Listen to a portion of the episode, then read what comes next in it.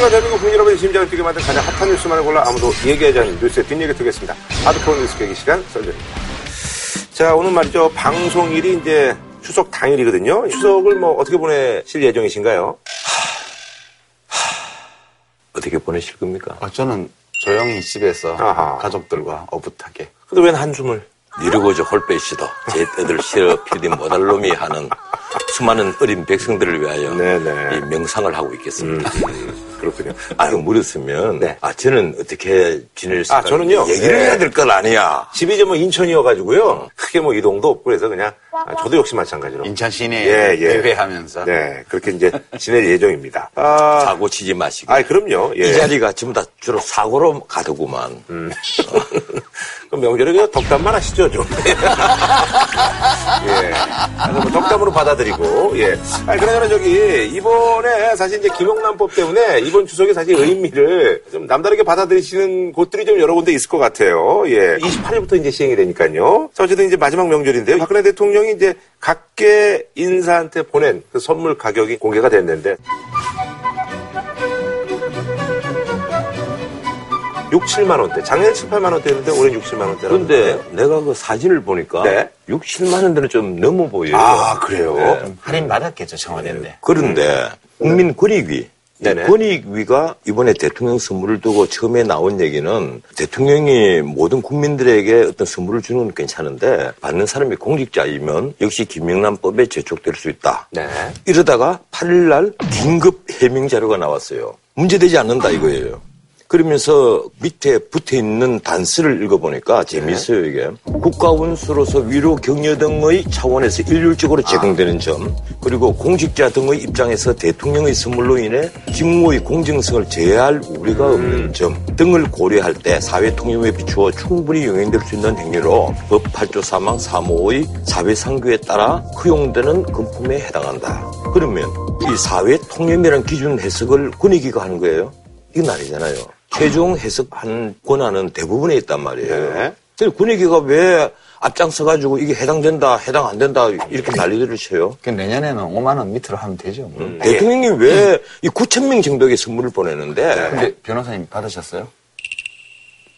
옛날에는 보내던데 요사이는 안 줘요. 우리는 각계 인사에 안 들어가나 봐. 아니 근데 이 대통령이 보내는 선물이 공직자에게 주어졌을 때 이게 김영란법에 해당이 되는 겁니까 안 되는 겁니까? 만약에 법이 지금 시행되고 있다면 그거는 전국적으로 법원이 판단하는 문제인데요. 예. 만약 내년에 또 선물을 돌렸다, 못하 내년 설에 음. 누군가 고발을 해버리면 어차피 법원으로 가게 돼요. 예. 그런 문제라서 이런 시비를 안 불러 일으키려면 아, 그냥 안 주는 게 낫다. 공직자는 다 빼고 선물하면 되죠 대통령 선물을. 아니 법이 지금 시행되도록 법을 반포를 한 사람은 대통령이잖아요. 네. 그렇다면 이 대통령 지켜야죠 청와대가. 나는 애국 9월 28일부터 발효되니까. 나는 애국지사라든지 우리 국민들에게 보내는 것을 따지는 게 아니에요. 왜 공직자들에게 보내느냐 말이에요. 그렇지. 공직자에 보내는 것은 한 번 더 생각을 했었어야지. 그것도 누군 주고 누군 안 줘. 조홍천 의원이 이분이 이제 그 선물을 못 받았다고 이제 SNS에 올렸는데 청와대 쪽에 얘기를 들어보면은 늦게 간 거지 안 준 건 아닌데 결국 뭐 취소했다고 하는데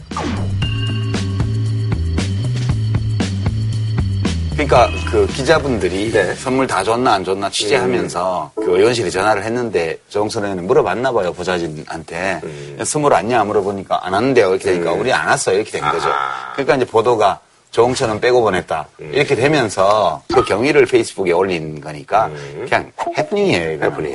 해프닝인데 어떻든 초선 의원들 중에 내가 보기에는 튀어보려는 분들이 많은 것 같아요. 내가 가린 국회의원 초선 의원인데 이 대통령이 선물을 보냈다. 그거 뭐 보낸 게 주로 먹는 것 아니에요. 그죠? 네네. 그런 것 같으면 아 이거 뭐 보냈구나. 의례적으로 다 보내는 것이구나. 이 정도로 알고 있으면 그만인데 그걸 왜 나한테 안 보내느냐고 이 인터넷에 올리는 사람 또 반성하는 사람 음. 표창 의원이 이제 뭐 대표적인 분인데 예, 반송하고 또 이제 거기에 뭐 여러 가지 말씀하셨더라고요. 그러니까 선물을 청와대 선물만 반송한 게 아니고 의원실로 들어오는 모든, 모든, 선물을 다 반송했대요. 일괄. 예. 일괄해서.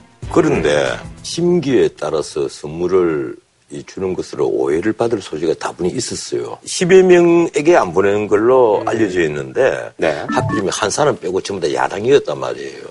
이러니까 아니 결국 이것이 못 받는 사람 입장에 있어서는 심기에 따라 안 보내는 것 아니냐.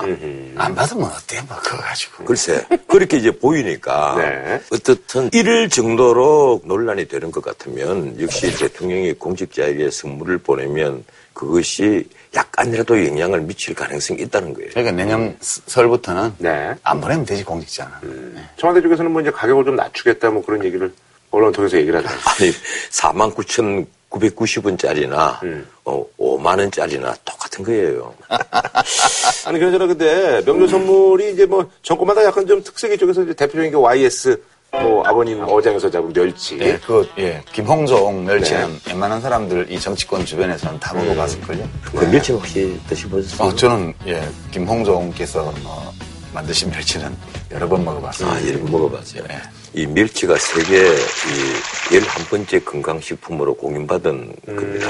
많이 드십시오. 그리고 김대중 대통령은 뭐 한과 녹차, 찻잔 세트 이런 걸 보냈고 그거 뭐 저기 김대중 정권 때 선물도 받으셨겠네요? 그때는 받을 만한 거시기가 없어서. 아. 그리고 이제 그 참여정부 때 받으시고 예, 그때는, 아. 예. 노무현 대통령은 뭐 민수주 보내셨다면서요? 안동소주 뭐 이런 것들. 예. 예. 박정희 전두환 대통령 때는 인삼이나 수삼을 보냈다고 합니다. 이 봉황 마크 네. 같은 통에다가 담아서 보냈고. 이명박 대통령 때는 이제 농수산물을 이렇게 세트로 만들어서 선물을 보냈는데, 노태우 대통령이 한 100만 원 정도의 경력금을 그분은 보냈는데. 애초에 돈으로 보내시는. 여기 현금이 최고죠, 선물은. 알겠습니다. 뭐 이제 추석 명절은 뭐 이런 얘기와 관련 없이 뭐 의미 있게 뭐 따뜻하게 보내시면 되고요. 이거 원래 한마디 해야 되는 예. 것 아니에요? 아, 하시려면 하시죠 뭐. 저는 뭐 선물을 못 받아도 네. 가족들끼리 사랑을 나누면서 어. 즐거운 한가위를 보내면 됩니다. 네. 그 심기에 따라 선물 보내는 쪽이나 음. 키워버리는 초선들이나 한심하긴 매한 가지다. 아, 예. 알겠습니다. 덕담 좀 하시라니까 한가위라고. 아, 참. 덕담이 좀 있다가. 두 가지라도 듣다 못하겠습니다. 이런 일 보면서. 자, 다음 소식은요. 이 검찰 쪽에 또 불렁이는 그런 얘기가 나오고 있네요. 그 지난번에 이제 뭐 게임업체 대표라는 분이 이제 잡히셨는데 그분이 이제 뭐 내가 이제 어, 뭐 이제 부장검사 이제 스폰서 역할을 했다. 고교 동창 사업가에게 수시로 돈을 달라고 하고 사건 관련 청탁까지 한 스폰서 검사의 민낯이 드러났습니다. 서울 서부지검은 최근 사업가 김모 씨에 대해 지난달 말 구속영장을 청구했습니다.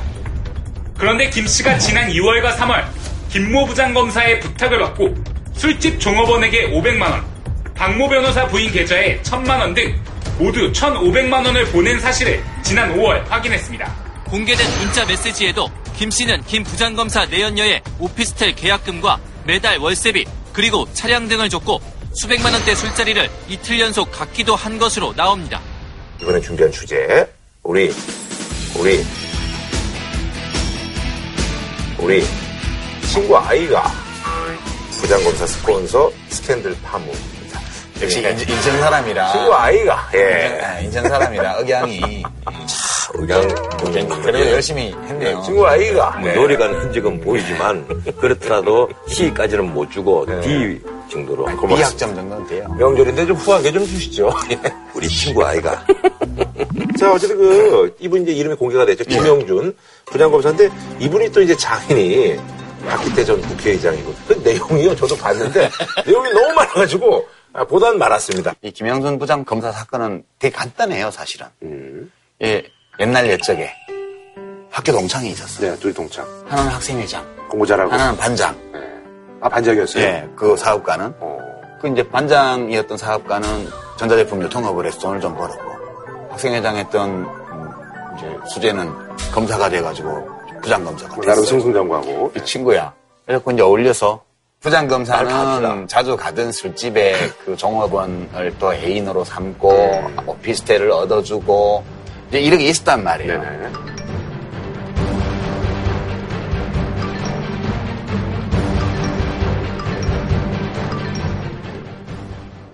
근데 시작은 친구니까.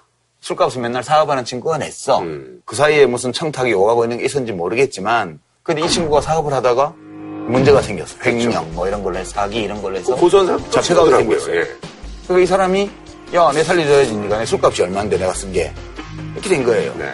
그래서 나는 또 나름대로 이 김, 김 부장검사는 뭐 해결해 보려고 돌아다니는데 잘 안 됐어. 안 되니까 나중에 아, 그럼 나라도 살아야지 이래서 좀 제가 나 팔고 다녔다 이런 얘기도 좀 하고 이걸 아- 알고 나서는 이 친구가 니네한테 그럴 수 있어. 그러면 니도 죽고 나도 죽는 거야. 이래가지고 지금까지 내가 접대한 게 얼만데 그게 7억이야. 부터 시작해서 야뭐 7억씩이나 되냐.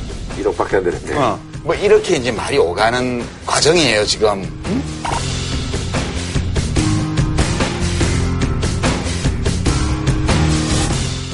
시작은 그랬겠죠. 친구인데 특별한 대가나 이런 거 없이 너술 먹고 싶을 때 내한테 연락해라. 딴 데 가서 이상한 데서 먹지 말고 예, 예. 믿는 친구하고 술 먹어야지. 이렇게 시작했을 거 아니에요. 그런 경우도 뭐 종종 그래서 있죠. 터진 거예요 지금 그냥 이 간단한 거죠. 뭐. 술자리 마칠 때마다 돈을 100만 원, 네, 200만 병만 씨 원, 용돈을, 예, 예. 돈을 용돈을 줬다. 그리고 그런 술자리가 한 달에 두세 번씩 있었다. 그건 김씨 말입니다. 예. 네, 김씨 말이죠. 이, 이 와중에 김모 씨가 미치지 않고서 영 없는 말을 하지 않는다고 저는 아, 이 믿습니다. 사람이 거의 미친 상태예요 지금. 어쨌든 왜냐하면 그래갖고 야 김부장. 검사뿐만이 아니고 딴 검사도 예. 내가 접대해서 막 이렇게 나갔잖아. 하나. 확실한 것은 이분이 우리나라 이 법조계와 정치판에서 거두였던 박이태 씨의 사위예요. 네네네. 그리고 2007년도에는 경력이 화려하더라고요. 예. 그 수사를 맡았고 또 2009년도에는 선배들 다 제치고 유엔 네. 대표부에 그 파견이 파견. 됐고 또 2015년에는 이른바 정권 범죄 합동 수사 단장을 지냈습니다. 음, 그래서 언론의 주목을 대단히 받고 그런 어떤 중요한 사건을 맡을 때마다 자기가 정의의 사자인 것처럼 예. 그렇게 행동을 했는데 공자의 제자 중에 유자라는 분이 있습니다. 어, 유자의 이야기 중에 본립 도생이라는 말이 있는데요. 어, 법과 원칙, 기본을 세워서 길을 만든다는 뜻입니다. 근데 술집 아가씨에게 오피스텔을 사주고 자동차를 사줬단 말이에요. 그리고 그걸 전부 다 친구에게 등피기를 다 씌운 거예요, 일단. 그리고 새삼스럽게 지금 돈 500만 원, 1000만 원 보내라. 1000만 원 보낸 것도 박모 변호사의 네. 이 부인 계좌로 보낸 것 아니에요. 그 박모 변호사. 변호사 가 네. 누구냐 하면 바로 자기가 정권 범죄 합동 수사 단장을 할때 네. 그때 피자예요. 금융위원으로부터 통보를 받았단 말이에요. 내부자 정보를 이용을 해서 밝혀진 금액만 한 7천여만 원 이익을 봤으니까 그러니까 수- 금융범죄죠. 예, 수사를 해라 이렇게 해서 담당을 한 피자였어요. 그러니까 이건요 이루 말할 수 없는 것이고 이? 사건이 이번에 터진 것도 나는 500만 원, 1000만 원으로 보도하는 언론이 되려나 더 문제있다는 생각을 해요. 이 500만 원, 1000만 원 이 사건이 아니에요. 이 사건은 스폰서 사건이란 말이에요. 지금까지 엄청나게 술자리가 벌어지고 심지어 거기에 내연녀의 오피스텔에도 관여하고 차에도 관여하고 이 사건은 쉽게 말하면 발인치범이에요. 특히 여기에 김영준 부장검사가 나중에 한 행위 있잖아요. 이 전화 녹음이 다 방송에 공개가 됐잖아요. 똑똑히 들어. 어. 시비를 걸어, 걸어가지고 징계라든지 뭐 해서 나를 아예 발을 꽁꽁 묶으려고 그러면 어? 술 먹은 거 가지고도 발을 꽁꽁 묶을 수가 있어. 그러니까 쓸데없는 거에 말려, 그네들에 말려 들어가지 말라고. 어디 장소가 어디냐는 둥뭐 이렇게 물었을 때 대답을 해버리면 그것만 가지고도 발을 묶어버려. 그러면 나는 너 부장이든 뭐든 요만큼도 내가 통화도 못하게 된다고. 너 그 압수수색을 할지 모르니까 치워라. 예, 메모지 끝에 증금 다 해라. 그리고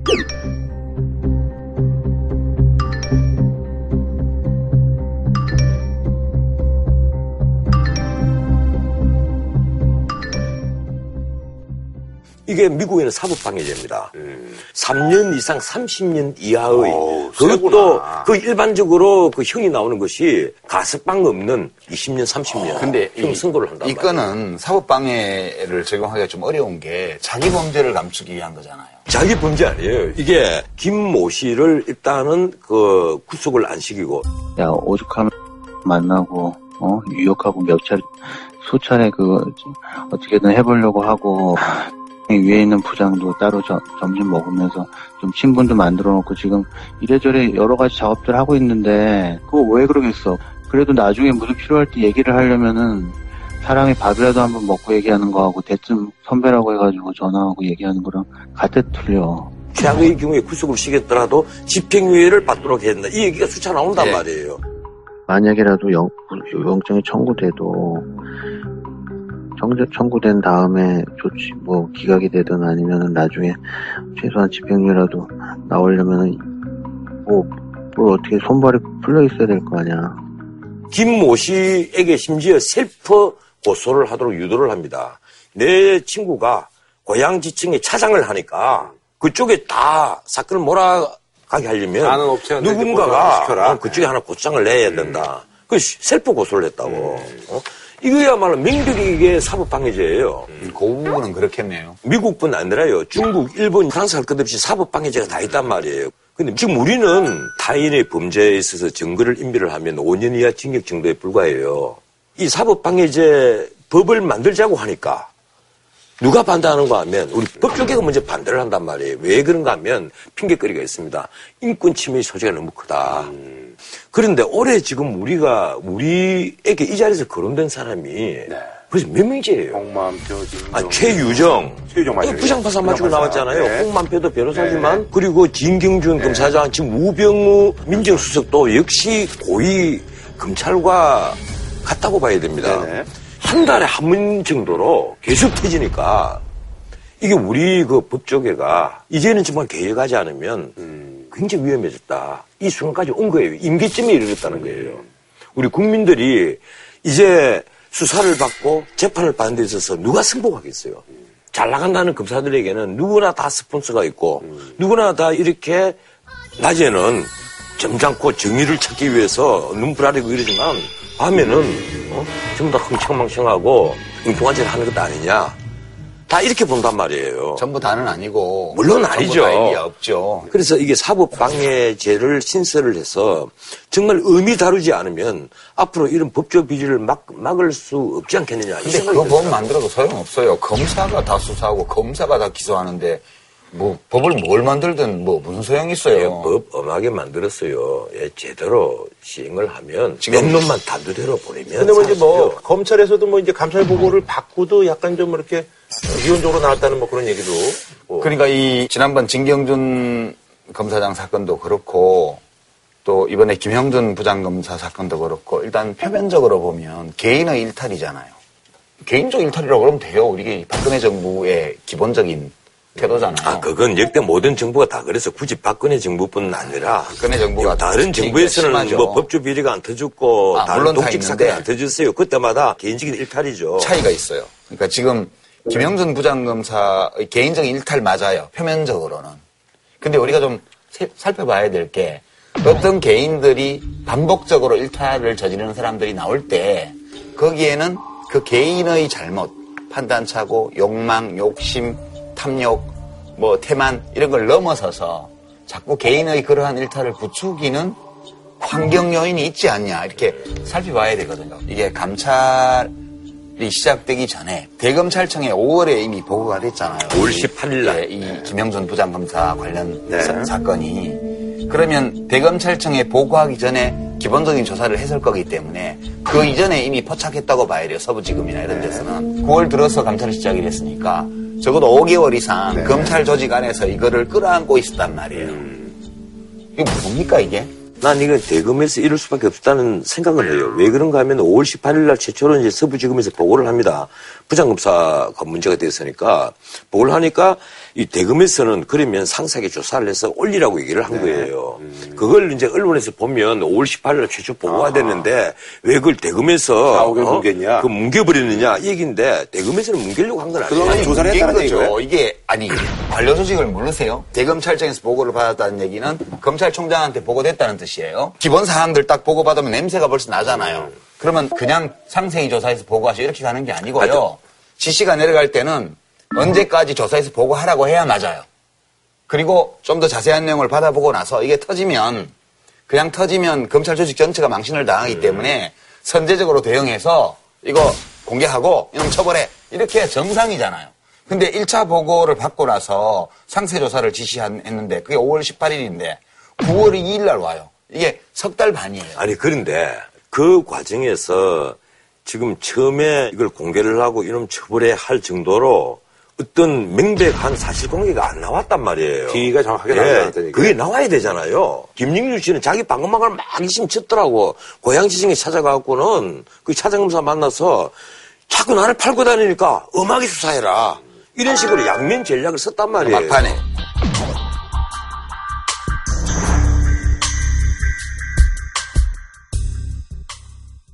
경험칙상으로 보면 이게 어떻게 되는지 눈에 보여요. 이 관료조직이라는 거는 보고는 일단 빨라요. 예, 예를 들어서 제가 보건복지부 장관인데 산하기관에서 장비 구입하면서 적대 형응을 받은 사안이 나왔다. 그럼 되게요. 일주일 안에 결판냅니다. 검찰 고발을 하든가 아니면 사표를 받든가 이 경우에 보통 일신상의 사유로 사표를 내는 거예요. 이거를 빨리빨리 결정을 하게 돼 있어요. 왜냐하면 관료조직은 자기를 보호해야 되기 때문에. 그 구성원 개개인이 중요한 게 아니고 내 조직이 중요한 거예요. 그래서 어떤-. 예, 어떤 사안이 발생하면 이 경우는 두 가지 중에 하나죠. 원칙대로 수사해서 처벌하든가 아니면 빨리 사표내. 그래서 문제를 무마해버리든가. 근데 이 김영준 부장검사는 사표도 안 내고 감찰도 안 한 상태로 석 달이 지나간 겁니다. 예, 이 건은 그 안에서 이걸 어떻게 처리할지를 둘러싸고 끙끙대면서 시- 뭉개면서 세월을 보낸 거예요. 지금까지. 아니 그 무렵에는 또 진경준 사건이 터져가 있었잖아요. 거기서 뭐 언론에서는 그렇게 얘기를 제가 이게 왜 이 사건이 여기까지 왔나를 추측해 보면 그냥 넘어갈 수도 있으리라고 봤을 것 같아요. 이 김영준 부장검사 입장에서. 왜냐하면 지금 이게 국회의원들 요구로 법무부에서 보낸 자료인데요. 판검사 징계 실적에 관한 자료예요. 2011년 1월부터요. 지금까지 각종 비위 혐의 검사가 267명이에요. 직무 태만이 80건, 음주 등 기타가 77건, 그리고 재산 등록 위반이 51건, 품위 손상이 36건, 금품 및 향응 수수가 19건, 그리고 비위 혐의로 처분받을 건이 226건이에요. 근데 징계를 몇명 받았어요? 예, 그래서 해임 면직이 8건, 정직이 5건, 감봉이 15건, 견책이 14건, 경고가 126건, 경고. 조의가 57건. 경고 주의를 빼면 판사 징계는 뭐 숫자 말은 했지만 이거보다 훨씬 적고요. 네. 이게 문제는 이런 거예요.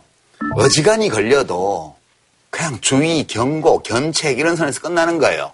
그리고 더 심하면 사임하면 되고 최악의 경우가 해임이에요. 해임. 응?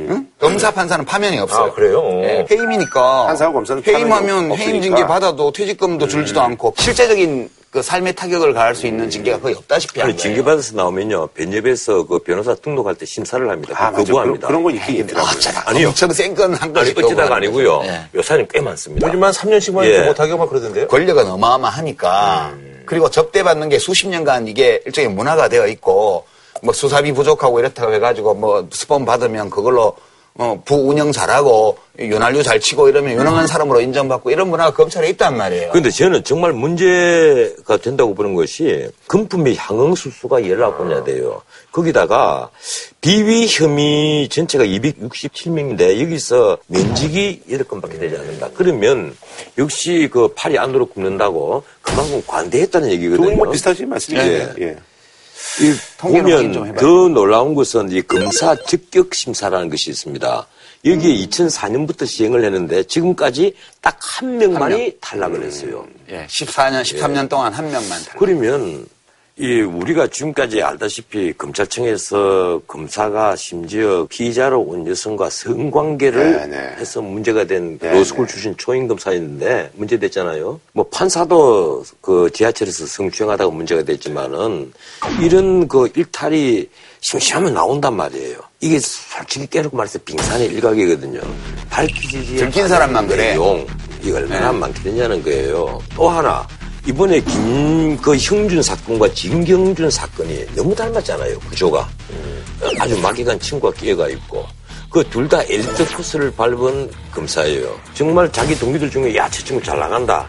이렇게 소문이 날 정도로 그리고 또뭐 이제 뭐 예 시기의 대상이 될 상하 관계도. 뭐 예. 있었더라고요, 둘이. 뭐.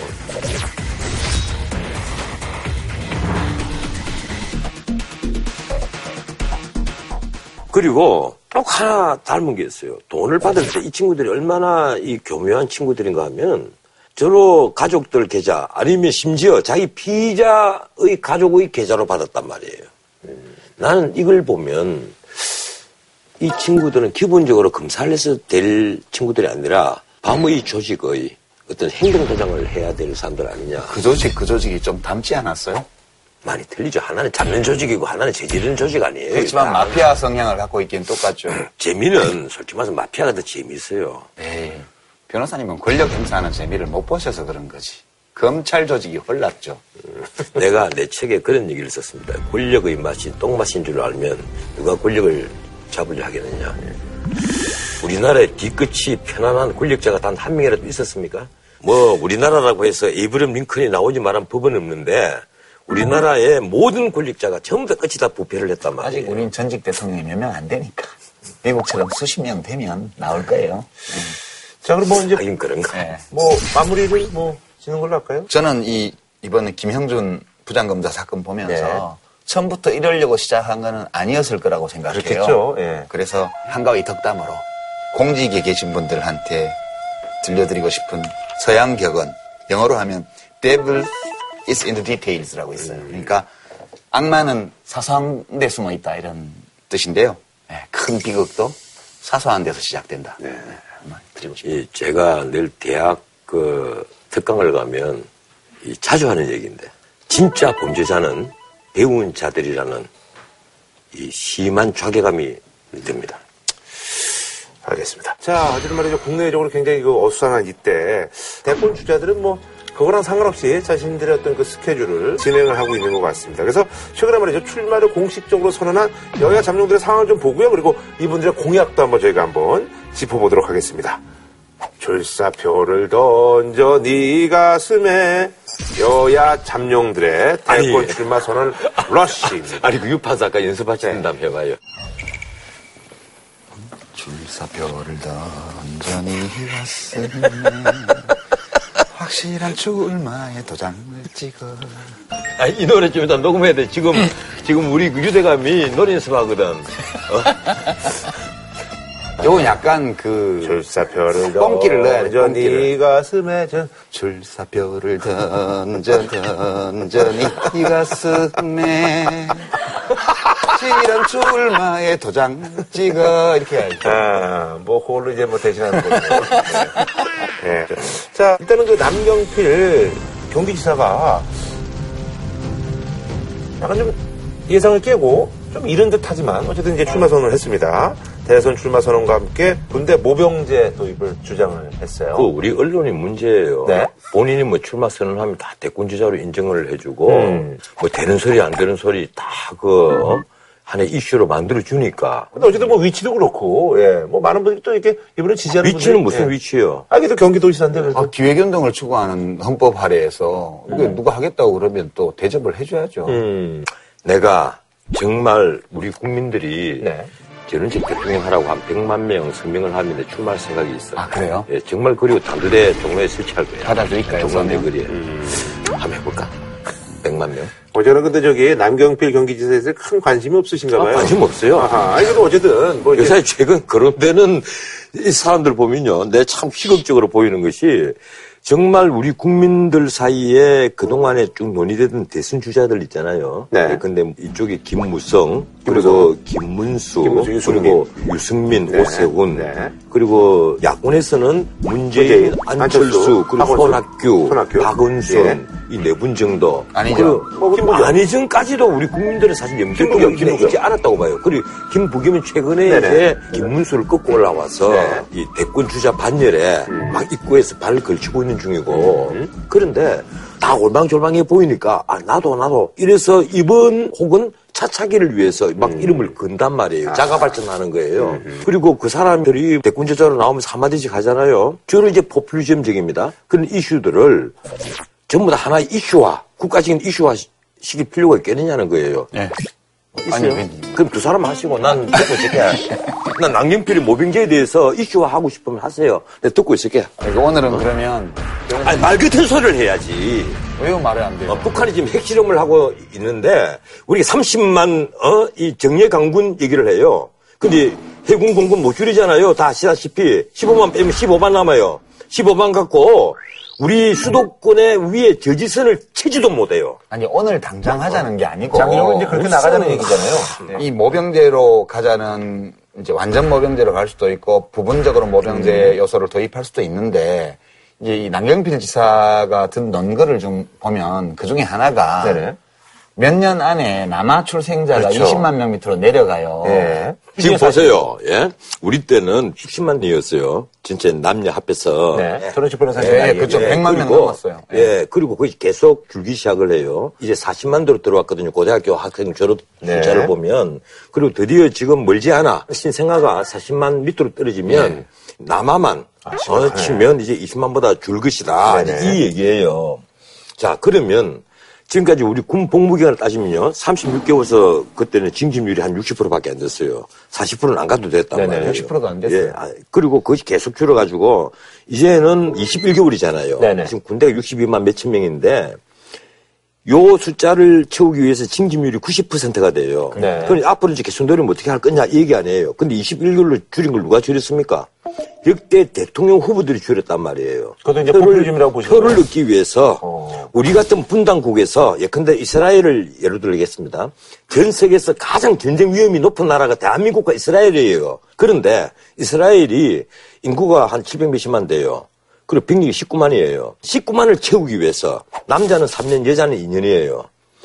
외국에 유학 갔던 애들도 빠지지 않고 거의 다 옵니다. 그러니까 이스라엘 젊은이들만 그렇게 애국심으로 똘똘 뭉치가 있는 겁니까? 우리나라에 참 기가 막히는 게 36개월에서 계속 줄었단 말이에요. 21개월로. 지금보다 더 줄이면 군에는 문자 그대로 숙달된 군인이 아무도 없습니다. 숙련된 군인이. 이 모병제에 관한 제안들을 세부적으로 검토해 보면 국민 개병제, 징집 징병제와 모병제만 있는 게 아니고 징병제, 모병제의 혼합 형태를 쓰는 나라들도 있고 네. 우리 경우도 지금 말씀하신 것처럼 이른바 기술 강군을 육성하기 위해서 상대적으로 긴 시간의 복무를 요하는 병과들이 있어요. 이제 그런 데부터 모병제 요소를 도입해 가자는 거야, 차차로. 아니, 그 얘기는요. 예. 이미 거기에 대해서 일부 정책이 시행이 되고 있습니다. 나는 평소에 그런 주장을 해요. 통신기갑 이런 데는 21개월 넘어서 근무를 하면 한 달에 200만 원씩 줘서 한 1년이면 2년 어, 장기 복무를 하고 나오면 거기는 가산점도 충분히 주고 사회에서도 우대를 해주면 자연스럽게 이 군의 충원 문제가 해결되지 않겠느냐 이 얘기를 나도 하는데 남경필 지사의 생각은 기본이 모병제란 말이에요. 징병제에서 이탈해 버리자는 거예요. 그러면 이- 이번에 유승민 의원 또 거의 똑같은 얘기를 했던데 우리나라에 그렇지 않아도 가진 자 배운 자들이 자기들 자식을 군대 안 보내려고 하고 지금 우리가 고위 공직자 중에 예? 면제율이요 10%가 됩니다. 그리고 고위 공직자 아들들 있잖아요. 면제율이 4%예요. 근데 일반 국민들 면제율이요 1% 미만입니다. 그러니까 한 고, 0.3%가 고위 그래요. 공직자와 그 자녀들의 병력 면제율이 네. 국민 평균보다 10배 높아요, 우리나라가.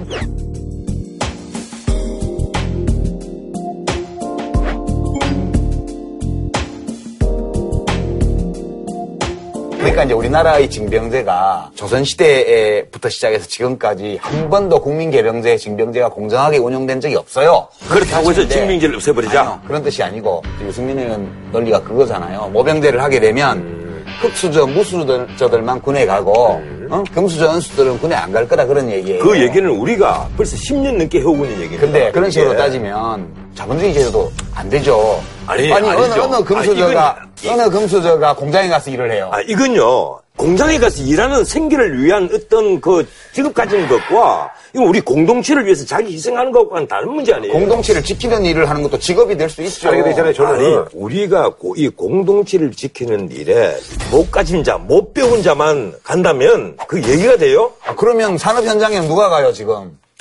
그런 식으로 하면 시장 시장 그- 자본주의를 없애야죠. 그 문제하고 그이 문제는 전혀 다른 그러니까 문제예요. 모병제라는 거는 왜 논점을 갖고 아니에요. 모병제라는 거는 기본적으로 국방 서비스를 민영화하는 측면이 있어요. 적어도 그 국방 서비스에 종사하는 사람들을 모집하는 면에서 시장 원리를 도입하는 게 모병제예요. 그, 그예요. 지금 말씀하시는 것은 지금 또 다른 논점입니다. 뭔가 하면요. 미국에 가보면요. 용병 주식 회사들이 있어요. 우리가 아프가니스탄에 보면 미국 배- 병사들이 다 들어가 있잖아요. 전부 다 미국의 모병을 한 군인이 아니란 아니, 말이에요. 외국인 모집해서 시민권 아니요. 주고 아니요, 아니요, 아니요. 월급도 아, 주고 아, 그건 그건 우리가 미국이 모병제로 바뀌고 나서 모병에 응하는 사람이 적으니까 그렇죠. 하나 유인 수단으로 삼은 것이고 이건 미국 용병 주식 용병 회사의 주식회사. 예, 직원들이란 말이에요. 예, 이, 이 사람들이. 뭔가 하면 미국의 어떤 군에 복무를 할 때 전쟁 경험을 가진 사람이 밖에 나와서 아, 회사에 가령? 이 다른 회사에 가면 한 달에 한 500만 원 주는데 이 용병 회사에 가면 한 달에 천만 원 준단 말이에요. 그러면 이 베테랑들이 거기 취업을 하는 거예요. 아프가니스탄이라든가 다른 지역에 미군이 해외에 파견하고 이라크 지금 투입된 병사 중에 또 상당수가 그 사람들이 파견이 가요. 그러니까 아니, 그렇게까지 가자는 건 아니고요. 진영이 우에 계시는 분인데 우에 계신 분이 이런 아니, 아니죠. 원래가 예. 모병제가 좌우를 나누기 어려운 아, 그래요? 아이디어예요. 아. 기본적으로 시장 원리를 도입하는 거기 때문에 원래 우파적인 사고 방식에서 아. 나온 거고요. 근데 또 좌파들은 또 전쟁을 싫어해요. 음. 모병제 이슈는 좌우라는 전통적인 관념으로 나누기가 굉장히 어려운 이슈예요. 아하. 북한이 지금 보유하고 있는 군이 육군만 100만이에요. 그리고 특전 병력이 20만이에요. 북한 특전 병력보다도 적은 우리 육군 숫자를 보유하라고 주장한다면 이 코미디예요. 남북 관계도 항구적으로 10년, 20년, 100년 아, 왜, 가면 왜. 국가 안보 문제에 있어서 전문가도 아닌 일기 지사가 이 국가적인 어, 어진다를 갖고 어, 대출을 엉뚱한 소리를 하느냐 말이에요. 아니 그러면 국방은 군인들만 해야 돼요? 그게? 아니라 경기도에 지금 산지가 문제가 엄, 엄청나게 많은데 선진국들은 국방장관도 민간인이 다 아, 해요. 경기도 문제도 제대로 해결하지 아, 못하면서 대통령 나간다고 그러잖아요. 경기도는 연정 소리를 하고 말이야. 근데 저는 궁극적으로 봤을 때는 근데 정치인의 어떤 그 정치행위로 봤을 때 이게 그럼요. 성공적인 거라고 볼 수는 뭐 아직은. 모르지만 아니. 어쨌든 자기 어젠다를 이것뿐만 아니고 국회도 세종시로 옮기자 뭐 그런 아. 얘기도 하고 여러 가지 하는 거죠. 이제 국회를 세종시로 옮기자는 얘기가 수도 이전 얘기잖아요. 예. 수도 이전 얘기하다가 묵혀 들지 않으니까 이 모병제 얘기를 들고 나왔단 말이에요. 예? 그런데 내가 이나 남지사가 모병제 얘기를 할 때 깜짝 놀라서 그 상세 내용을 보고 더 놀랐어요. 근데 정말 전혀 모르는구나. 도대체 30만 정예 강본 얘기를 할 때. 군대 안 갔나? 응? 아, 군대 상병 제대를 했습니다. 나는 상병 제대 했던 것도 좀 희- 희한해요. 뭐, 상병제도도 있나? 저도 상병이에요. 그때는 상병 제대가 네. 좀 있었어요. 아니 저보다 나이 많아요. 더 많아요. 아, 제가 남경필 지사도 나이가 그럼 그런가? 뭐 많다는 얘기예요? 50대 중반이에요. 아, 나 참- 애기가 아니에요. 아, 저 70년생이고 그분 저 64년생인가 63년생인데. 네, 맞아요. 아, 그런가? 왜 애로 보세요. 그렇게. 아니, 그 저기 아들들도 군대 갔잖아요. 예. 인구가 1200만이나 되는 나이가 좀 알만한 나이가 됐으면 더, 더 그렇지. 기본적으로 대만만 하더라도 이번에 모병제를 2013년에 하려고 했다가 지원자가 없잖아요. 대만이 우리 국민보다 뭐 그렇게 공동체를 위한 어떤 의식이 부족한 나라가 아니에요. 그래서 대만도 지원자가 없단 말이에요. 대만은 사실 지금 군대가 필요 없어. 어쨌든 이제 남경필 지사 얘기. 얘기 뭐, 앞으로 예. 올망졸망한 이런 사람들 이, 이 태국에 올리지 맙시다. 어쨌든 뭐 이제, 예, 남경필 지사 얘기는 여기서 이제. 우리가 뭐 휘말리는 것 마무리 같아. 근데 본인이 제일 많이 휘말리셨어요. 아, 모병제 얘기를 하니까. 그러니까요. 예. 아, 저 머리 제일 많이 휘말리셨어요. 본인이. 아유. 자, 어쨌든 그럼요. 남경필 지사 그렇고 이분은 이제 사실은 대권 어떤 그, 그 역사에서 사실 시장이 현직 시장이 이렇게 뭐 대권 도전 선언하는 경우가 저는 이재명 성남시장이 또 화내신다. 뺍시다. 예. 아 여기도 빼요? 예, 아 여기 뺍시다. 선언하셨는데 뭐 선언하면. 아니고 예. 결심이 섰다. 예, 그럼 뭐 그건 뭐 선언이죠. 나 정말 화나면 내일 기자들 불러서 소주 한잔 마시면서 선언하고 만다? 뭐라고요? 아, 대권 출마한다고. 그러면 썰전 나도 썰전 문 닫아야 되는데. 아니 근데 이재명 시장 같은 경우는 그래도 꾸준한 뭐 이렇게 뭐 지금 이름이 좀 오르락내락 하고 있거든요. 예, 여론조사에도 좀 예. 나오고 그래요. 이게 그. 내가 이재명 시장을 위해서 한마디 충고를 드리자면 지금까지 이재명 시장이 여러 가지 그 주장을 하고 새로운 정책을 내놓은 것도 있잖아요. 청년수당 이런 거. 청년수당을 네. 청년대상제도. 그리고 대표적이죠. 이 기본소득 제도 주장하는 예, 거. 이런 것들이 대통령 선거 더 큰 꿈을 꾸기 위한 포퓰리즘적인 하나의 그 선거 전략 아니었느냐 이런 오해를 받습니다.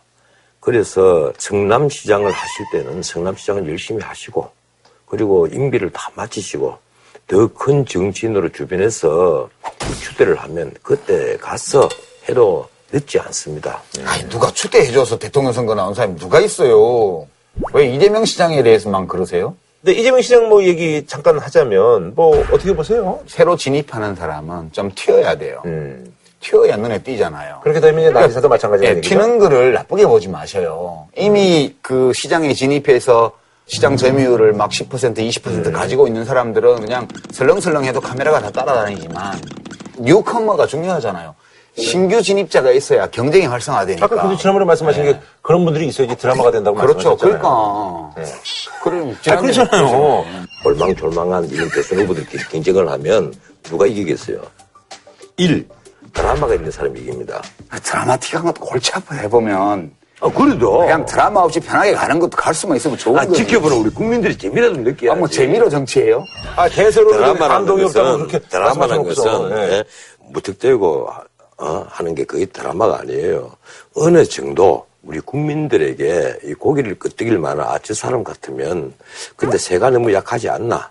이런 사람이 나와서 드라마를 만들어야 드라마지. 아니, 이재명 씨도 그럴 수도 있죠, 뭐. 영화에 저쪽 끝에 지나가는 행인 1, 지나가는 행인 2, 아니면 좌판 1, 아니면 구두 닦기 2 이런 사람들이 어느 날 갑자기 주인공 행사를 할수 있겠어요? 아니, 근데 원래 행인 1로 캐스팅 했는데 갑자기 대사도 없이 한마디 안 치고 그냥 하는데도 불구하고 눈에 확 들어요. 그럼 감독이 옛날에- 바로 스카우트 해갖고 중요한 역할을 아니, 맡길 수도 아니, 있죠. 옛날에 그런 경우가 있었어요. 드라마 때 무술이 역할 나왔는데 그게 인터넷에 워낙 떠오르니까 갑자기 그 배우를 중요 배역으로 만들어. 예, 그럴 수도 있죠. 예. 아, 그리고 있잖아요. 친노 쪽의 안희정 충남지사가 이제 역시 마찬가지로 이제 재선 출마 의사를 사실상 밝혔습니다.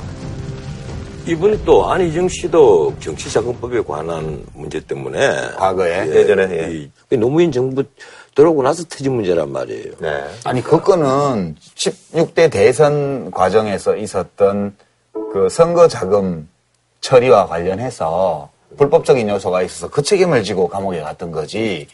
무슨 대통령 집권 이후에 비리로 감옥에 간 건 아니죠. 어떻든 이 안희정 충남지사가 지금 대선 출마 이사를 밝히고 나서 많은 언론들이 차차기로 본단 말이에요. 워낙 더불어민주당이에요. 깨놓고 말해서 그냥 문당 이러잖아요. 이 문재인 대세론에서 조금 도 못 벗어나니까 문재인으로 결론이 나 있다. 이것이 세간의 시각인데. 그 시각을 부식시키기 위해서 그런 그래서 거라는 안희정 그 충남지사가 나오는 것은 문재인을 위한 흥행 도움이 아니겠느냐. 페이스메이커 역할을. 예. 아. 그런 시각도 있는데 네네. 뭐 일리도 있는 시각이죠. 근데 저는 안희정 지사 경우에는 그 방식이 좀 특이해서 이거는 한번 눈여겨볼 필요가 있는 것 같아요. 그러니까 변호사님이 포퓰리즘 싫어하시잖아요. 근데 안 지사는 지금 정책 과제를 정부에 제안하는 형태로 자기 공약을 얘기하고 네네. 있어요. 정식 공약은 아니고 도지사로서 도정을 수행하는 과정에서 중앙정부하고 이런 나라법이나 나라의 정책이 잘못되어 있어서 도정이 어려움을 겪는 그런 내용들을 중심으로 해서 물관리 기본법이라든가 이거 개정하는 거, 그다음에 이제 농산물 관련한 직불제 지원하는 거 이 문제 있고요. 산업용 전기요금 현실화하는 문제, 뭐 이런 또는 미세먼지 종합 대책, 특히 충남이 심하거든요. 그렇죠, 심하죠. 화력 발전소 많아서 이런 제- 제안들을 국회에도 하고 정부에도 하고 있어서 이런 방식으로 자기를 어필하는 거는 저는 좀 새로운 형태. 이 방식으로 마, 저도 예. 이번에 그 안희정 지사가 정책 제안 하는 걸 보고 난 참 좋게 봤어요. 이 점은 참 좋은 것 같아요. 그리고 안희정 지사 같은 경우에는 난 그렇게 생각을 했습니다. 조금 더 크면 진짜 큰 정치인이 될 소용이 있구나. 내가 조금 그 그분을 어 좀 실제보다는 작게 봤구나. 상당히 보면 점수 땄다. 예. 아, 글쎄. 아, 근데 이번은 아니다. 예, 아, 지금 더불어민주당이잖아요. 더불어민주당 안에서 지금 출마 선언을 해봤자 결국은 흥행의 불쏘시개밖에 안 된단 근데 말이에요. 이제 차차기를 내다보면서 또 도전해보는 것도 나쁘지 아니 글쎄, 김부겸 의원 뭐 이제 대선 출마 선언을 했고. 김부겸 의원은 만약에 이 더불어민주당에서 대통령 후보를 결정하지 않고 뒤로 늦춘다면 가령 한 8월, 9월까지도 만약에 늦춘다면 나는 김부겸 의원이 드라마를 만들 소지는 충분하다고 보거든요. 그런 이유는 이- 뭐죠? 왜 그런가 하면요. 이 기간이 길면 사람들이 그 대세에 좀 실증을 내나요? 여당이 돌아가는 것을 봐가면서 이쪽 후보를 결정하는 이 시각이 바뀔 수도 있고 음. 기회가 더 많이 열릴 수도 있잖아요. 이게 중요한 지적인데요. 그 전에 서울시장 선거에서 네. 그 당시 여당 열린우리당에서 강금실 전 법무장관을 아, 예, 예. 변호사를 서울시장으로 세우려고 작전을 짜고 있었어요. 근데 그때 이계한 씨라고 네네네. 현대자동차 사장했던 그렇죠. 분이 경선 안 해준다고 막 난리를 쳐가지고 이제 한나라당 그 당시에 거기도 경선이 맹현규 의원하고 맹영규하고 홍준표 두 사람이 한짝 붙고 있었죠. 붙고 있었어요. 그러면 이제 여론조사를 보니까 맹현규 씨나 홍준표 씨가 되면 강금실 씨한테 많이 지는 걸로 여론조사가 나왔어요. 그러니까 이제 저쪽이 후보가 정해지면 그때 강금실을 내려고 그랬는데 내부에서 경선을 빨리 해- 해야 된다고 막 그러니까 이쪽이 경선을 막 같이 하게 되니까 저쪽에서 보니까 아, 오세훈을 붙이면 이기는 걸로 여론조사가 나오거든. 음. 그래서 오세훈 쪽으로 싹 쏠려서 오세훈 씨가 시장이 돼버렸어요. 네, 그 오세훈 후보는 그때 백수였단 말이에요. 백수였는데. 그 박근혜 대표가 오세훈 나와라! 이 차출을 한 거예요. 그래서 이 게임은 상대성이 있어서 음. 절대적인 기준 가지고 하는 건 아니지만 요새 야구 보면 SK가 한화한테 엄청 약하잖아. 네. 또 하나는 두산한테 되게 약하잖아. 서로 물고 물려요, 이게 스타일 따라서. 그래서 상대방 정당의 후보가 누구로 정해지는 걸 보고 당원이나 지지자들이 이길 수 있는 후보를 고르는 경향 이런 게 있어요. 김부겸은요, 네. 이 TK잖아요. 네. 여권 이러니까, 그 잠정적 지지자가 있다. 그러니까 이제 여권 후보가 뭐 누가 될지 모르잖아요, 네. 지금. 더민주의 현 당헌 당규로는 대선 6개월 180일 전까지 후보를 선출하게 돼 있으니까 6월 달까지는 후보를 뽑아야 돼요. 네. 그러면 이게 이제 조기 경선이죠.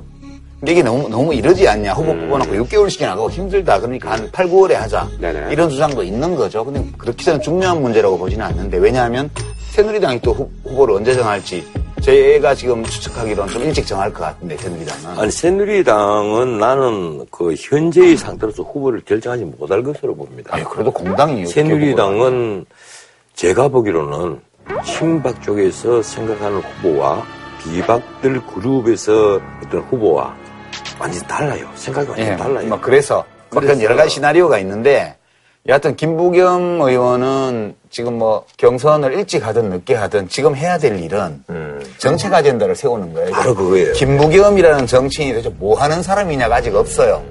그냥 대구에서 출마해서 압도적으로 김문수 전 경기지사를 이긴 사람. 이걸로 지금 그 캐릭터가 만들어져. 있거든요. 근데 그랬다고 대통령 시키는 건 아니거든. 그렇죠. 그럼 대통령이 되려면 아 김부겸 하면 그 사람 뭐 하는 사람. 음.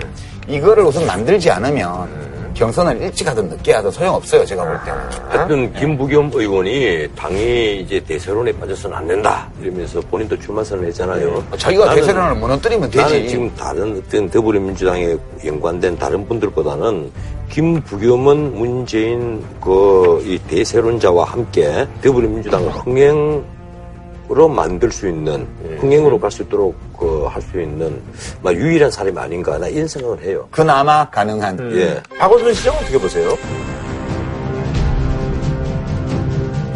그래서 박원순 시장이 이제 문제거든요. 지금 자기의 어떤 세력이 더불어민주당 안에 없잖아요. 이 사람은 광범위한 범 야권, 더 나아가서 범 진보주의자, 범 좌파 그룹 안에서는 하나의 큰 인물로 위치할 수가 있는데 더불어민주당 안에 들어가면 박원순은 외소해진단 말이에요. 당내에서는 예. 그래서 박원순 시장도 지금 미국 가서 출마 선언을 했거든요. 네, 거의 그렇게 사실 출마 선언을. 한 거예요. 예. 정권 교체가 답이다, 예. 서울시 안에 있는 전 공무원하고 또 박원순과 함께 했던 시민단체들이 모여가지고 그 하나의 백그라운드를 만들었어요, 이미. 음. 예? 그래서 그 본인 얘기로는 이 시민의 정부 얘기를 했단 말이에요. 이런 얘기를 하는데, 나를 불러내지. 예?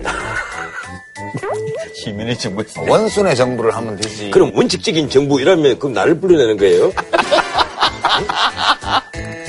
근데 박원순 시장도 경선에 들어오면 지사직, 시장직을 내놓고 할 것 같지는 않아요. 지난번 대선 때 그 김문수 지사 사례도 있고 하기 네네네. 때문에 잠시 직을 유지하면서 경선을 뛰는 그런 양상으로 가지 않을까 저는 그렇게 생각하고요. 왜 그러냐 하면 도지사 서- 광역시장 자리를 내놓고 경선에 뛰어들게 되면 과거에 경남도지사직을 내놓고 했던 그렇죠. 그 예. 김두관, 김두관. 의원처럼 어, 임기도 끝나기 전에 내놓고 나와버리면 역풍이 분다고. 그렇죠, 그렇죠. 아니, 국민들 그리고- 다수가 제발 당신은 그 좁은 데서 일하지 말고 온 국민을 위해서 일해 주셔 이런 여론이 압도적으로 높으면 모르겠는데 그게 아니고 자기가 도전하는 음. 입장에서 보면 이게 되게 부담스러운 거여서 이박 시장도 이게 핸디캡이 돼요. 아니 무엇보다도 네. 보궐선거 비용이 있잖아요.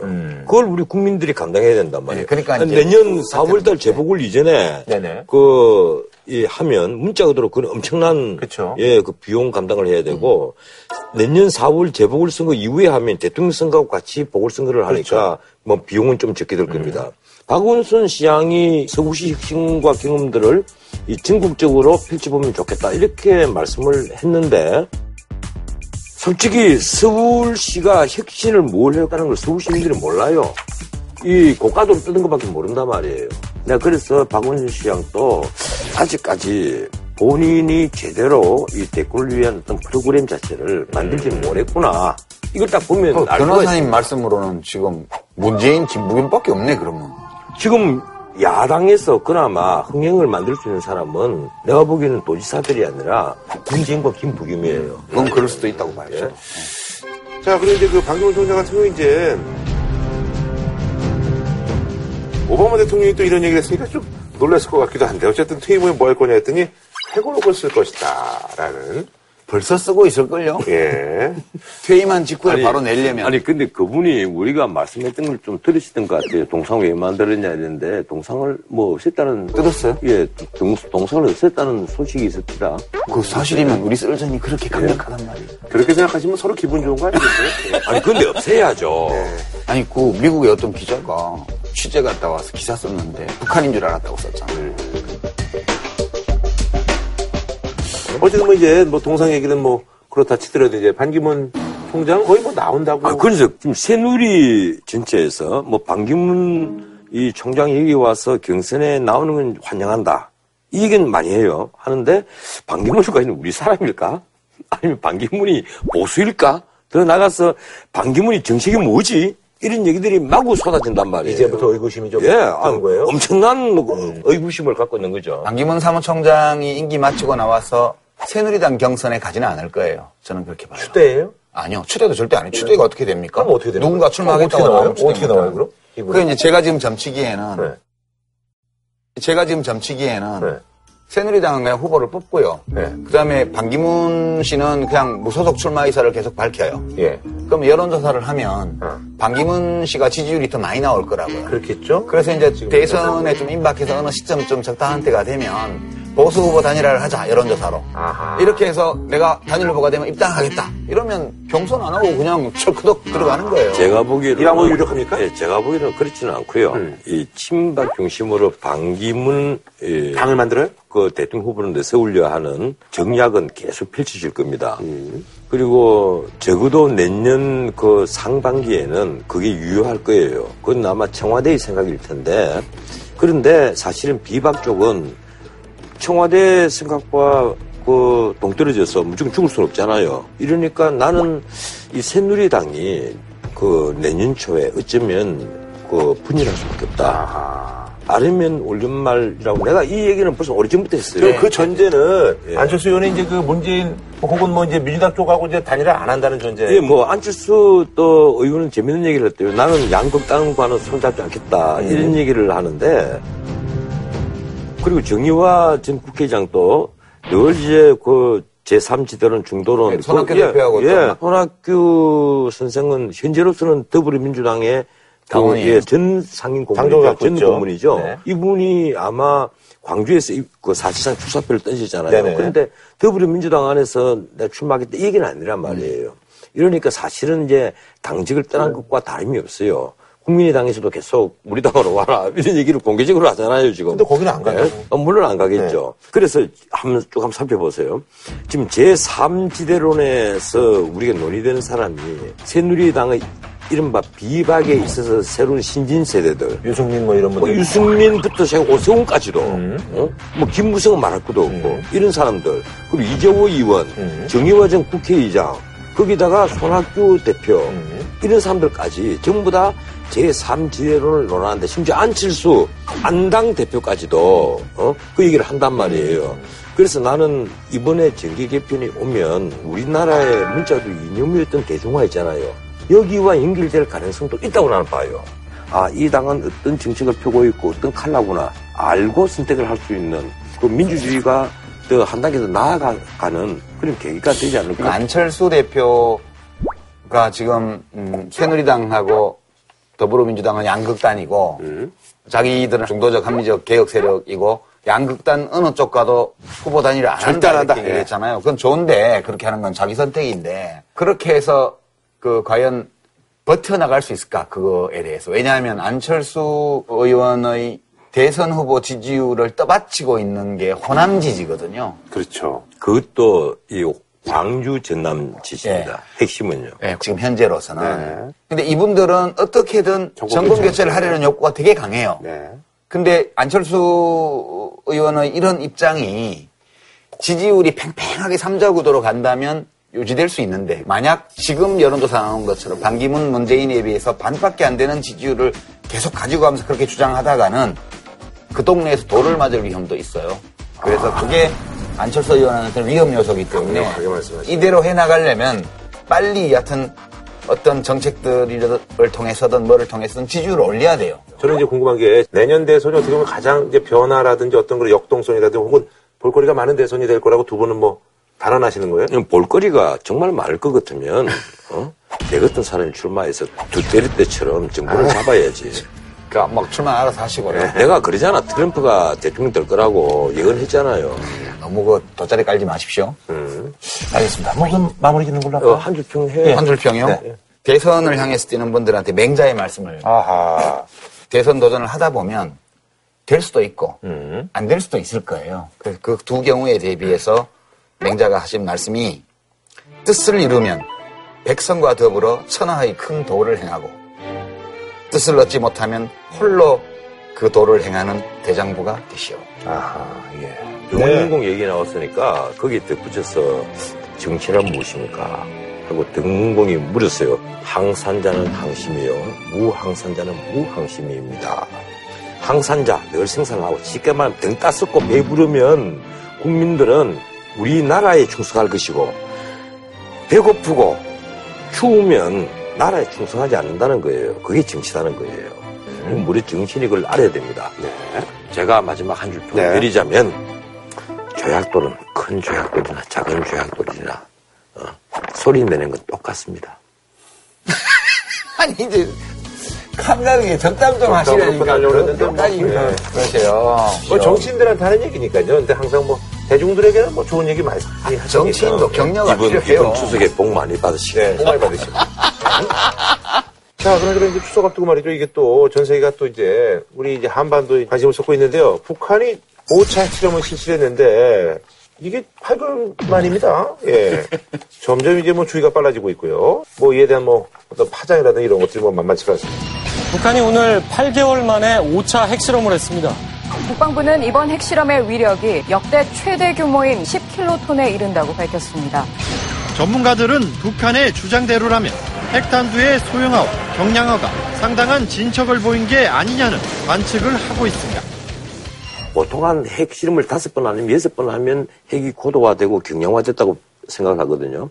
이번에 이 북한 핵실험을 두고 우리 언론이 여러 가지로 추측을 하는데 고도로 경량화된 건 맞아요. 난 이번 그 핵실험은 HEU탄 그 high, 예, high. enriched 우라늄, 고농축 우라늄 탄이 아니겠느냐. 경량화한. 그러니까 처음에는 그냥 핵폭발 실험이었고 그 다음에 정확도를 높이고 품질을 높이고 소형화하고 그리고 한쪽은 미사일 실험을 계속하고 북한이 어디로 가냐는 거는 자기들이 이미 밝히고 있고 그 코스로 그냥 가는 거예요 지금 그리고 우리 언론이 이제 히로시마의 그 파괴력과 근접했다. 쉽게 말하면 12킬로톤에 근접했다 이 얘기인데 나는 최소한 한 20킬로톤 정도는 된다고 봅니다. 이 미국이 그렇게 분석을 했고 그것이 우리 서울 용산 그 한미연합사 상공에 터졌을 때 터지는 순간에 60만이 죽는다. 그리고 거의 전체 서울 시민이 피폭에 다 들어갑니다. 한 달 안에 그 안에 사망자가 엄청나게 나와요. 전체가 다 희생자가 된단 말이에요. 근데 핵무기의 위력이나 이런 거에 대해서는 이제 대체 다 알려져 있는데 근데 보면 어저께 금융시장에 충격이 별로 없었죠. 무덤덤하죠. 예, 일반 시민들도 뭐 별로 놀라는 기색이 없죠. 예. 왜 그럴까요? 그렇더라고요. 예. 그냥 그러려니 뭐. 나는 쟤들 하는 게 그렇지 뭐. 핵이든 뭐든 우리 국민들의 그 안보 불감인가요? 불감, 예, 이걸 굉장히 심각하게 우려하는데 또 어느 정도 이 안보에 대해서 우리 국민들이 그 설령 불안해 해본들 뭘 멘탈이 하겠어요? 강한 건가요, 그럼? 예. 지금 우리는요, 엄격히 말하면 멘탈이 강- 이 네. 우리 대한민국은 북한 핵에 대해서 어떤 대응 수단이 없어요. 음. 그 대응 수단을 못 가진단 말이에요. 우리도 핵무장하자 이 주장하는 것은 중국에게 북한을 좀 제어해 달라 이 얘기를 하기 위해서 자꾸 하는 것인데 실제 우리가 핵무장하면 거기 미쳐올 파장도 만만치 않단 말이에요. 사실은 우리에게 대응 수단이 없는 거예요. 그러니까 이제 이 점이 핵심인데 네. 국제 사회가 확 놀랬다면 그럼 한국 경제에 바로 영향이 올 것이고 그럼 한국 금융시장이 출렁이게 돼 있어요. 이 한국 금융시장에 충격이 없다는 거는 이미 국내 우리 국민들만 덤덤한 게 아니고 국제사회도 덤덤하다는 거예요. 왜 덤덤할까 보면 북한은 예기치 못한 핵실험을 한 게 아니고요. 예정된 수순을 밟아가고 있다는 거예요. 아까 지금. 말씀하신 것처럼. 예. 가는 건데 사실 이번 5차 핵실험과 관련해서 우리 정보가 없어요. 이번 핵실험이 그 전의 핵실험과 뭐가 다르지? 를좀 알아야 되잖아요. 근데 정부도 정보가 없는 것 같고요. 미국 쪽은 핵실험 징후가 있다는 걸 포착을 했고 일본까지는 통보해 준 걸로 지금 알려지고 있는데 우리 국방부나 국정원에서는 핵실험이 임박했다는 사실을 인지 못했죠. 그런 의미에서 나는 정말 심각하게 보는 것이요. 북한이 핵실험을 9시 반에 했어요. 국방부는요, 북한이 핵실험을 한 20분 뒤에 오전 9시 50분에 비로소 초기 대응반이 가동이 됩니다. 그리고 NSC가 소집된 게 11시에 소집이 됩니다. 황교안 총리가 그날 하필이면 세종시에 있었어요. 서울 청사에 있었던 것이 아니라 세종시에 있었는데 헬기를 타고 올라옵니다. 그리고 대통령은 해외에 있었어요. 네, 그렇죠. 예, 그러면 만약에 북한이 핵 공격을 했을 때요. 무수단지에서 서울까지 핵을 실은 노동 미사일이 날아오는 시간이 내가 지난번도 한번 말씀드렸지만 8분 30초, 8분 40초예요. 그런데 다 얻어맞고 난 다음에 초기 대응반이 비로소 가동이 된다? 그리고도 1시간 반이나 더 지나서 아니면 2시간이나 지나서 NSC가 소집이 된다? 우리 국방부가 난 지금 재림치냐 싶어요. 북한이 핵실험을 했으면 5분, 늦어도 10분 만에 최소한 초기 대응반이 가동이 돼야죠. 도대체 그때 합참의장이 어느 자리에 있었는지, 그리고 어, 작전본부장이라든가 어, 기타 수뇌부가 도대체 어떤 자리에 어디에 위치해 가 있었는지 나 그걸 확인 좀 하고 싶어요. 그러니까 지금 지금 우리나라가 지금 위험한 거는 김정은은 그냥 지가 그런 거고 사실 국방부나 국정원이나 이런 데서는 기상청에서 인공지진 났다고 통보해주기 전까지는 북한의 핵실험 징후조차 포착을 못하고 있었어요. 이런 게 문제고요. 이렇습니다. 북한이 노무현 정부 때 핵실험 했잖아요. 일본은 그 한밤중에 미사일을 쏘았을 때 한 시간도 안 됐어. 40분 조금 지나서 내각 그 비상회의를 소집을 합니다. 한밤중에. 일본은 그렇게 하는데 우리는 아침에 7시 넘어서 청와대에서 회의가 소집이 돼요. 일본이 그러고 있는데 우리는 늦단 말이에요. 그것이 역대 모든 정부가 다 그래요. MB 정부도 그랬고, 그리고 지금 박근혜 정부 역시 마찬가지란 말이에요. 이게 나는 진보 보수 정권 여부를 떠나서 모든 정부가 이렇게 느슨해 있단 말이에요. 이게 왜 이런 일이 생기는가 하면 바로 그 문제예요. 우리가 핵에 대해서는 어떠한 방법, 우리가 대응 방법이 없는 거예요. 있다면 뭐 초기 대응반에 확 나가서 어 제1, 제2, 제3 이렇게 이렇게 합시다. 뭐를 선택하시겠습니까? 그래서 합참의장이 대통령에게 보고를 하고 오케이 받아서 보단을 누리겠지만 그게 아니란 말이에요. 근데 지금 우리 정부에 제일 필요한 정보는 이번 5차 핵실험에서 과연 뭘 했냐, 북한이. 말씀하신 뭐 소형화, 경량화 뭐 이거. 근데 이제 이게 그 핵폭탄은 그냥 우라늄이나 뭐 이런 걸로 해서 핵분열시키는 게 있고 중수소, 삼중수소를 이용해서 증폭 핵분열탄이라는 게 있어. 이게 수소폭탄이라고 예, 자기가 그거 얘기하나. 우려를 많이 해요. 이제 한 단계 더 나간 것이 예. 바로 그것이거든요. 이게 일종의 핵분열 폭발과 핵융합 폭발을 겸하는 이런 기술적인 건데 여기까지 가면 어, 정말 소규모의 핵탄두, 위력적인 핵탄두를 만들 능력이 어느 정도 갖춰 있다고 보는 건데 이걸 했는지 아닌지 알아야 되는데 지금 정보가 없어요. 그래서 우리 정부 당국이 이것과 관련한 음, 정보를 취득하기 위한 노력을 지금 하고 있는 걸로 보이고요. 그런데 북한이 예컨대 우라늄탄 같은 쉬운 원자탄을 놓아놓고 자꾸 이게 플루토늄탄을 만드는 이유는요 핵 보유국으로 인정을 받기 위해서입니다. 당당하게 우리는 세계에서 핵 보유국으로 인정을 받고 미국과 대등한 관계에서 한반도를 놓고 협상을 하겠다 이렇게 하기 위해서 이제 그런 핵실험을 하는 거예요. 우리 대한민국을 공격할 생각이라면요 고농축 우라늄탄으로 충분합니다. 지금 있는 걸로도 네, 충분하다. 그럼요. 네. 그리고 ICBM도 필요 없어요. 우리를 공격하면. 예, 그리고 노동 미사일이라든가 이런 대포동 그, 미사일 이런 정도로 이런 충분해요. 미사일 정도의 한 50kg 되는 전략 핵폭탄조차도 충분하고 그렇죠.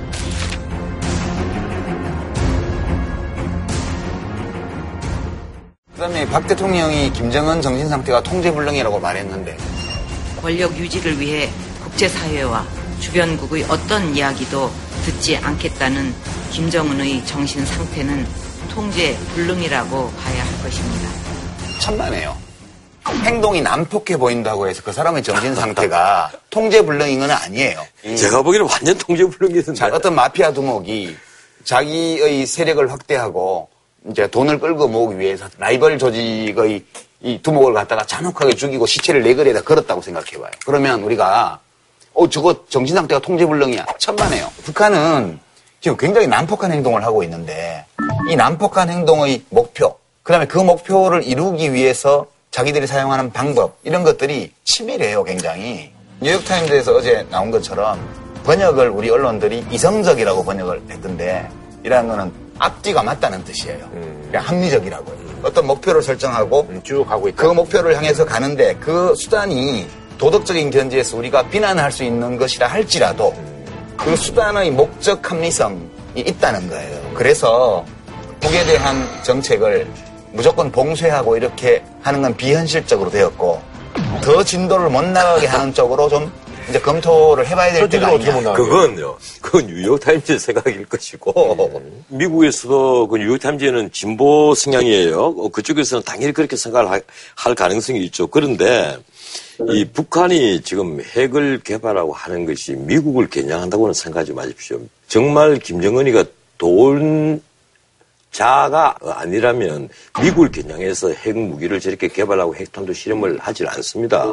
북한은 지금 사실은 대한민국을 겨냥을 하고 있는 거예요. 미국을 겨냥하면 자기들이 소멸된다는 걸 자기들도 다 잘 알고 있어요. 한국을 겨냥해도 소멸돼요. 아니 그건 우리가 우리가 핵 공격을 받고 나서 우리가 다 뭉개진 다음에 그다음 미국이 북한에게 보복을 해서 북한을 소멸시키겠죠. 하지만 그거는 차후의 문제고 그 말을 나는 믿지를 않습니다. 그러니까 지금까지는 북한으로 가는 돈줄을 끊고 국제사회가 제재하면 못할 거라고 하고 이제 이렇게 정책을 했는데 이렇게 해서 막아지면 좋아요. 아니 이렇게 제재하고 봉쇄하고 이래서 막아지면 좋은데 지금 안 막아지잖아요. 그럼요. 그러면 과거처럼 다시 북한에게 또 거두자고 예, 이렇게 또 얘기하려고. 퍼주고 화해하고 가서 만나 손잡고 어 야 우리 신문도 주고 전립도 주고 다 이렇게 신문도. 주고 다 하자. 감정적으로는 저도 공감해요. 감정적으로는 진짜 때려주고 싶어요. 그러나 상대방이 불합리하고 어리석은 길로 어, 어떤 목표를 설정하고 계속 갈 때 그거에 대해서 비난하고 혐오감을 조장하고 고립시키고 봉쇄하는 것이 우리에게 좋은 대안인가에 대해서 저는 차분하게 논의해 볼 필요가 있다. 그 정도까지만 이. 북한의 그 생명줄을 잡고 있는 쪽은 중국이에요.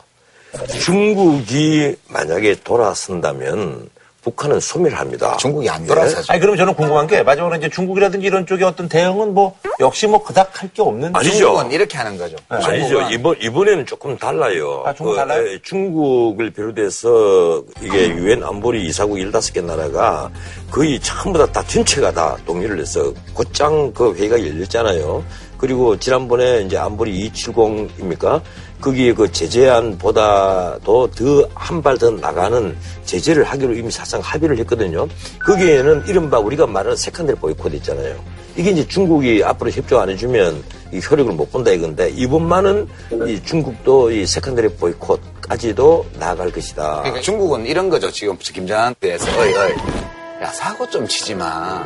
봐가면서 이 해라. 형이 지금 죽겠잖아. 막 할 때는 형한테 물어보고 말이야. 형은 무슨 형? 야 너 때문에 지금 옆 동네 저 바다 건너에 저 오바마하고 지금 심각하잖아. 막좀 앞뒤 좀 가리고 해야지. 음, 지게 무대뽀를 하고 있어 그냥. 이런 정도 얘기예요. 앞으로 잘해요. 그거 안 그래요. 지금 이게 봐야 되겠네요 그건. 이 북한은 그 중국에게 앞으로 배 밑에 있는 종기가 되거나 등창이 될 가능성이 있단 말이에요. 제발 좀 그랬으면 좋겠습니다. 네, 제발 좀. 뭐이 정도에서 마무리 짓는 거. 아, 한줄은 평 있어요? 없어요. 는 미친 놈을 응징하는 것은 몽둥이밖에 없다. 때릴 때는 때려야 한다. 때릴 때 때리지 않으면 못 맞는다.